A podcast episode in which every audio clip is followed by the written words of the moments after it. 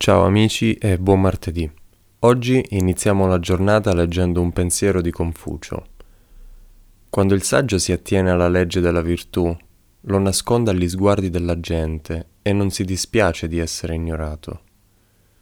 Questo pensiero è molto bello perché spesso ci rapportiamo alle altre persone, che è la cosa più normale che esista data la nostra socialità Tuttavia questa comparazione naturale può sfuggire di mano e potrebbe costringerci a fare delle cose soltanto per avere il gusto di averle riconosciute.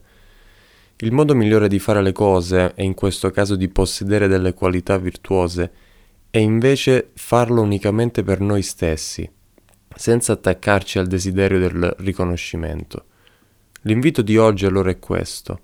Impegniamoci ad essere virtuosi soltanto per noi stessi, senza preoccuparci di doverlo dimostrare a tutti i costi alla gente che ci circonda.